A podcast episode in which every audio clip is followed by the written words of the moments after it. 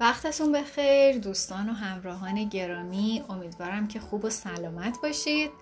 در این اپیزود می‌خوایم درباره زندگی نامه خوز سیلوا صحبت بکنیم که از روزنامه فروشی شروع می‌کنه و به مراحل خیلی زیادی در واقع در بالایی در استفاده از قدرت های ماورایی ذهنی می‌رسه و کتاب های زیادی در این باره می نویسه و ثروت خیلی فراوونی به دست میاره. حالا با هم ببینیم که خوزه سیلوا کی بوده و چی کار کرده. شما چقدر از حس شیشم خودتون و از شهود درونیتون استفاده می‌کنید؟ آیا اصلا می‌دونید که یه قدرت زمیر ناخداگاهی درونتون دارید که می‌تونید ازش در جهت رسیدن به اهدافتون استفاده بکنید. شاید این مدت اخیر نام خوزه سیلوا به گوشتون خورده باشه. اون یه روانشناس و نویسنده امریکاییه که هیچ تحصیلات آکادمیک و دانشگاهی نداشت ولی به دلیل کشف و پایه‌گذاری یه سری تکنیک که درباره هیپنوتیزم و ارتباط اون با بهبود و تقویت حافظه و همینطور درک عمیق از فعالیت های مغزی رو ارائه داد خیلی معروف و مشهور شد. اون یه متدی رو در واقع پایگذاری کرد به اسم خودش که بهش میگن متد سیلوا و یه سری کتاب های خیلی مفید و به درد بخوری درباره کنترل ذهن و دستان شفا بخش تعلیف کرده که توی این اپیزود می‌خوایم با زندگی ایشون و کارهایی که در حوزه نیروهای ماورایی ذهن انجام داده آشنا بشیم.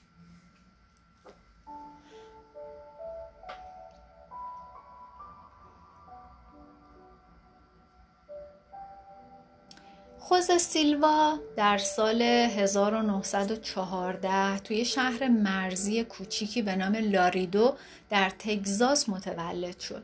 توی این شهر کوچیک مرزی مبادله گسترده کالا و رفت و آمد بین مردم امریکا و مکزیک انجام می شد.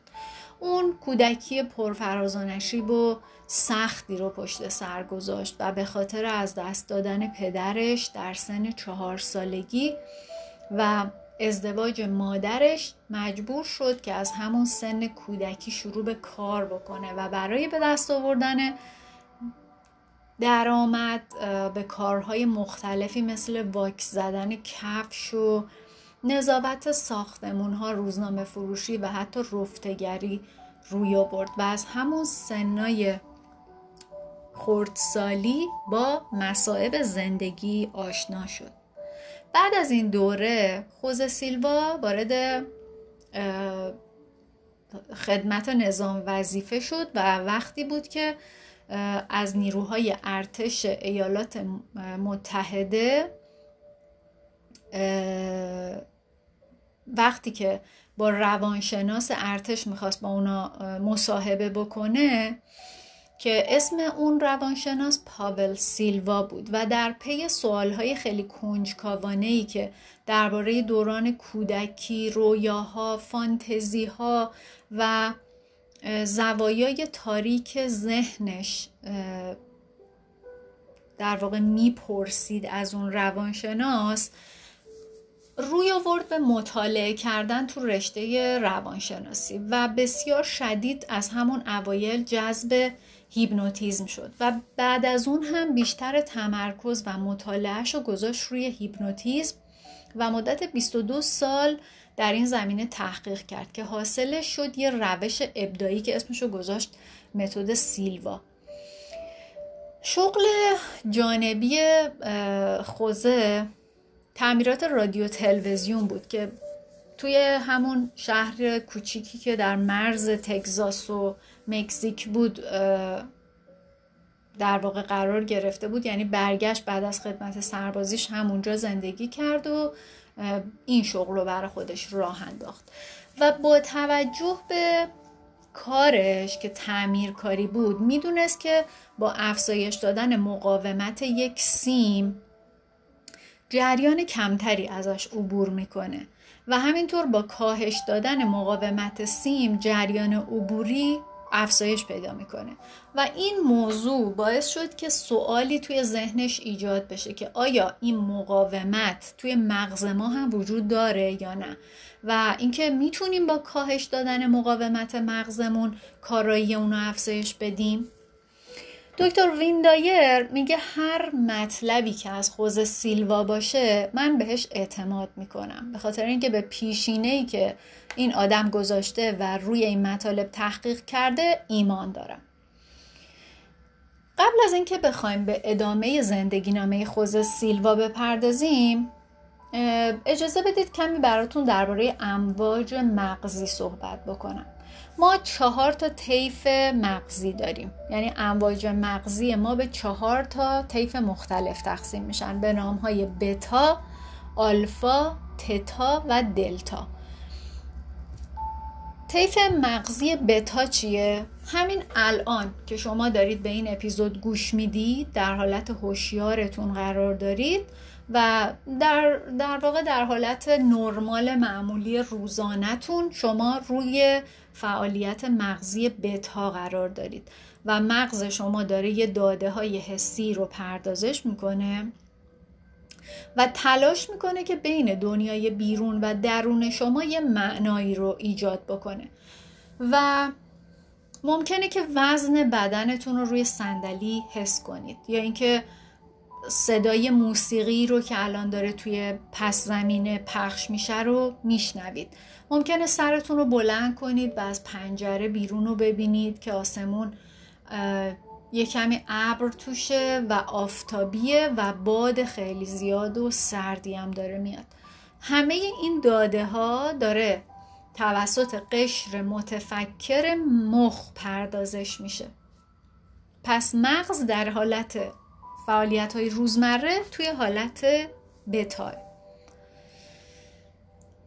مرحله بعدی طیف مغزی آلفاه. حالا فرض کنید که شما چشماتون رو بستین. 80 درصد اطلاعات حسی که ما دریافت می‌کنیم از راه دیدن به مغز ما می‌رسن. و چون حجم زیادی از داده های حسی محیط با بستن چشم هاتون کاهش پیدا می‌کنه شما بخواید نخواهید اطلاعات خیلی کمتری وارد سیستم عصبیتون میشه و به همین دلیل امواج مغزی شما کنتر میشه و وارد حالت آلفا میشید. یعنی بدنتون یه کمی آروم می‌گیره و دیگه خیلی درگیر دنیای بیرون نیستین. و توجهتون به صورت ناخودآگاه متوجه درونتون میشه. یعنی کمتر مغزتون داره process می‌کنه تحلیل می‌کنه فکر می‌کنه. و ما به این روش یا به این شرایط میگیم که مغز توی حالت آلفای مغزی قرار گرفته که در واقع مثل یه مدیتیشن یا مراقبه سبکه. حالت بعدی امواج مغزی تتاه که در بزرگسالان امواج تتا در حالت برزخی یا در حالت یا حالت روشن ظاهر میشن. یعنی چی؟ یعنی وقتی که افراد خودشونو توی شرایطی حس می‌کنن که نیمه خواب نیمه بیدارن. مثل زمانی که خیلی خوابتون میاد ولی هنوز نخوابیدین. یا اینکه صبح که می‌خواید بیدار بشید از خواب هنوز بیدار بیدار نشدید ولی دیگه خوابم نیستید. یه یه جایی اون وسطه. و توی این حالت ذهن ذهن خداگاه ما بیداره ولی جسم ما هنوز تا حدود زیادی خوابه. و این همون حالتیه که کسی که هیپنوتیزم بلد باشه می‌تونه شما رو به این حالت تتا ببره و از اونجا به ناخداگاه شما دسترسی پیدا کنه. وقتی که کسی تو حالت تتا قرار داره شما می‌تونید برنامه ریزیش کنید. یعنی ناخداگاهش توسط متخصص هیپنوتیزم قابل برنامه ریزیه و در دسترسه. به خاطر اینکه دیگه هیچ مانعی بین ذهن خداگاه و ناخداگاهش وجود نداره. و امواج دلتا زمانی هن که ما دیگه خواب عمیق هستیم که توی این قلم رو هوشیاری ما و اون ذهن خداگاهمون خیلی در دسترس نیست و بدن ما در واقع داره خودش رو بازیابی و بازسازی می‌کنه. پس مهمترین امواج مغزی و اون طیف هایی که به درد ما می‌خوره و ما لازم داریم باش سر و کار داریم آلفا و تتا. سطح آلفای مغزی دروازه به سوی توانایی های خارق العاده ذهن و سطوح بالاتری از آگاهی. وقتی که وارد حالتهای مغزی با امواج کوتاه میشیم در واقع وارد دنیای درونی ذهن ناخودآگاهمون شدیم. عکس این مطلبم وجود داره دیگه. یعنی وقتی وارد حالتهای با امواج مغزی بالاتر میشیم داریم به دنیای بیرون توجه می‌کنیم. پس برمیگردیم به سوالمون این, این که آیا میشه با کاهش مقاومت مغز اون رو به آلفا یا تتا و حالات تغییر یافته برد یا نه؟ خوز سیلوا می‌خواست ابتدا این کار رو روی فرزندانش که تحصیل می‌کردن امتحان کنه. با مدیتیشن هدایت شده بچه هاش رو به حالت خاص می‌برد و مطالب مهم کتاب های درسی رو براشون می‌خواند و زمانی که فرزندانش با چشمان بسته توی سطح ذهنی آلفا یا نزدیک به تتا قرار می گرفتن و کمی آرومتر از در واقع آلفا حتی بودن بهتر مطالب رو به یاد می آوردن و سوالات رو هم راحت تر جواب می دادن. با رفتن به سطح آلفای ذهنی سرعت خوندن و عملکرد حافظه ما بهتر میشه اگه ذهنمون رو به سطح آلفا و آرامش ببریم اطلاعات رو سریعتر می‌تونیم به ذهنمون بسپاریم و سریعتر هم می‌تونیم اونا رو بازیابی کنیم حالا خوزه سیلوا وقتی که داشت یه آزمایش رو روی یکی از بچه‌هاش انجام می‌داد یه اتفاق عجیبی رخ داد و این بود که اون می‌خواست مطالب درسی رو از دخترش سوال بکنه ولی اتفاق عجیب چی بود؟ این بود که دخترش زمانی که خوزا سیلوا توی ذهن خودش داشت اون سوال رو آماده می‌کرد دخترش داشت به اون سوال جواب می‌داد. یعنی قبل از اینکه اون به زبون بیاره سوال رو دختر جواب سوالا رو می‌داد. و تعجب کرده بود نمی‌دونست که این اتفاق چطوری افتاده.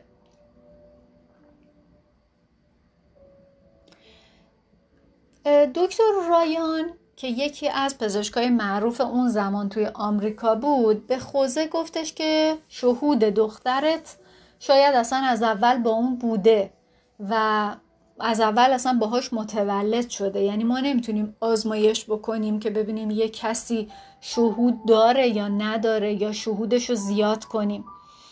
به خاطر اینکه فکر می‌کرد که شهود یه چیز اکتسابی نیست. ولی خوز سیلوا با اون موافق نبود. اون به همه فرزندانش آموزش داد و بعد رفت سراغ بچه های همسایه.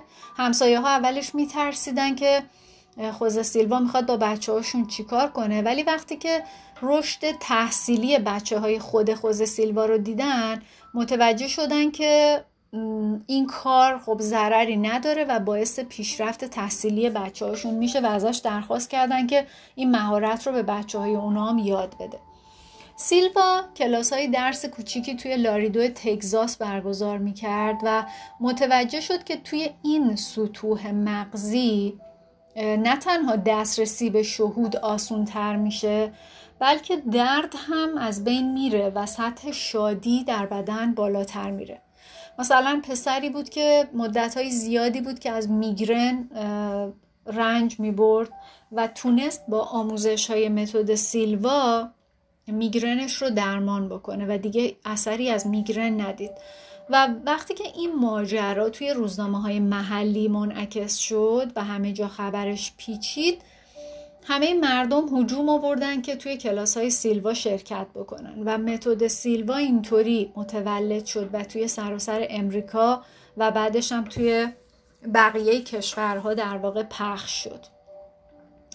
این متد شده بود ورد زبون همه امریکایی ها. نیویورک تایمز و واشنگتن پست و همه دربارش مقاله نوشتن و باعث شهرت هرچه بیشتر متد سیلوا شدن خوز سیلوا در ادامه یک کتابی نوشت که بیش از یک میلیون نسخه فروخت و جهانی شدن متد سیلوا طی سه تا چهار دهه حدود ده میلیون دانش آموخته را به جهان تحویل داد. داستان برنده شدن لاتری. داستان به همینجا ختم نمیشه. تحقیقات خوز سیلوا یه نکته داشت. قبل از اینکه متد اون ترند بشه و معروف بشه اون راهی برای تبدیل کردن این متد به یه تجارت ماندگار پیدا کرد و زمانی که کارش به نتیجه رسید متوجه شد که این کار رو دوست داره ولی این کار براش منفعت مالی نداره. پس تصمیم گرفت که این کار رو رها کنه و برگرده به همون کار تعمیرات رادیو تلویزیونش. انقدر ناامید شده بود که کتاب روانشناسیشو پرت کرد یه ور رو رفت خوابید. بعد به خودش قول داد که دیگه این کار رو ادامه نده و برگرده همه تمرکز و انرژیش رو بذاره روی همون تعمیرات رادیو تلویزیون.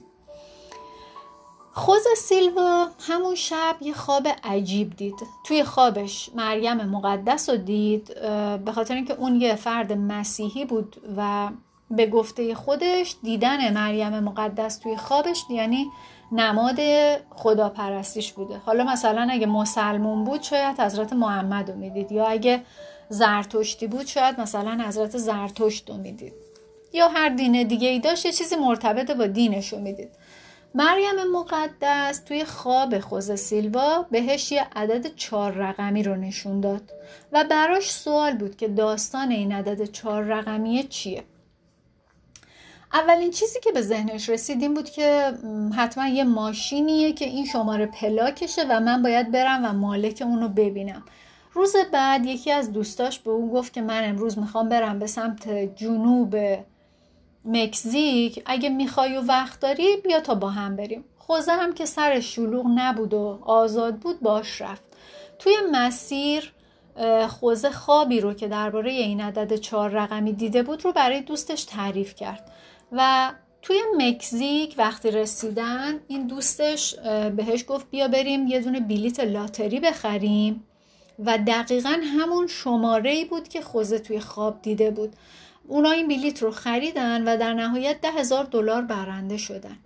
پس خوزه برای ادامه تحقیقاتش به این پول احتیاج داشت و این پول اینطوری بهش رسیده بود. از این ماجرا شگفت زده شده بود. او این اتفاقات عجیب رو کنار هم چیده بود و متوجه شد که این فقط یه خواب نبوده.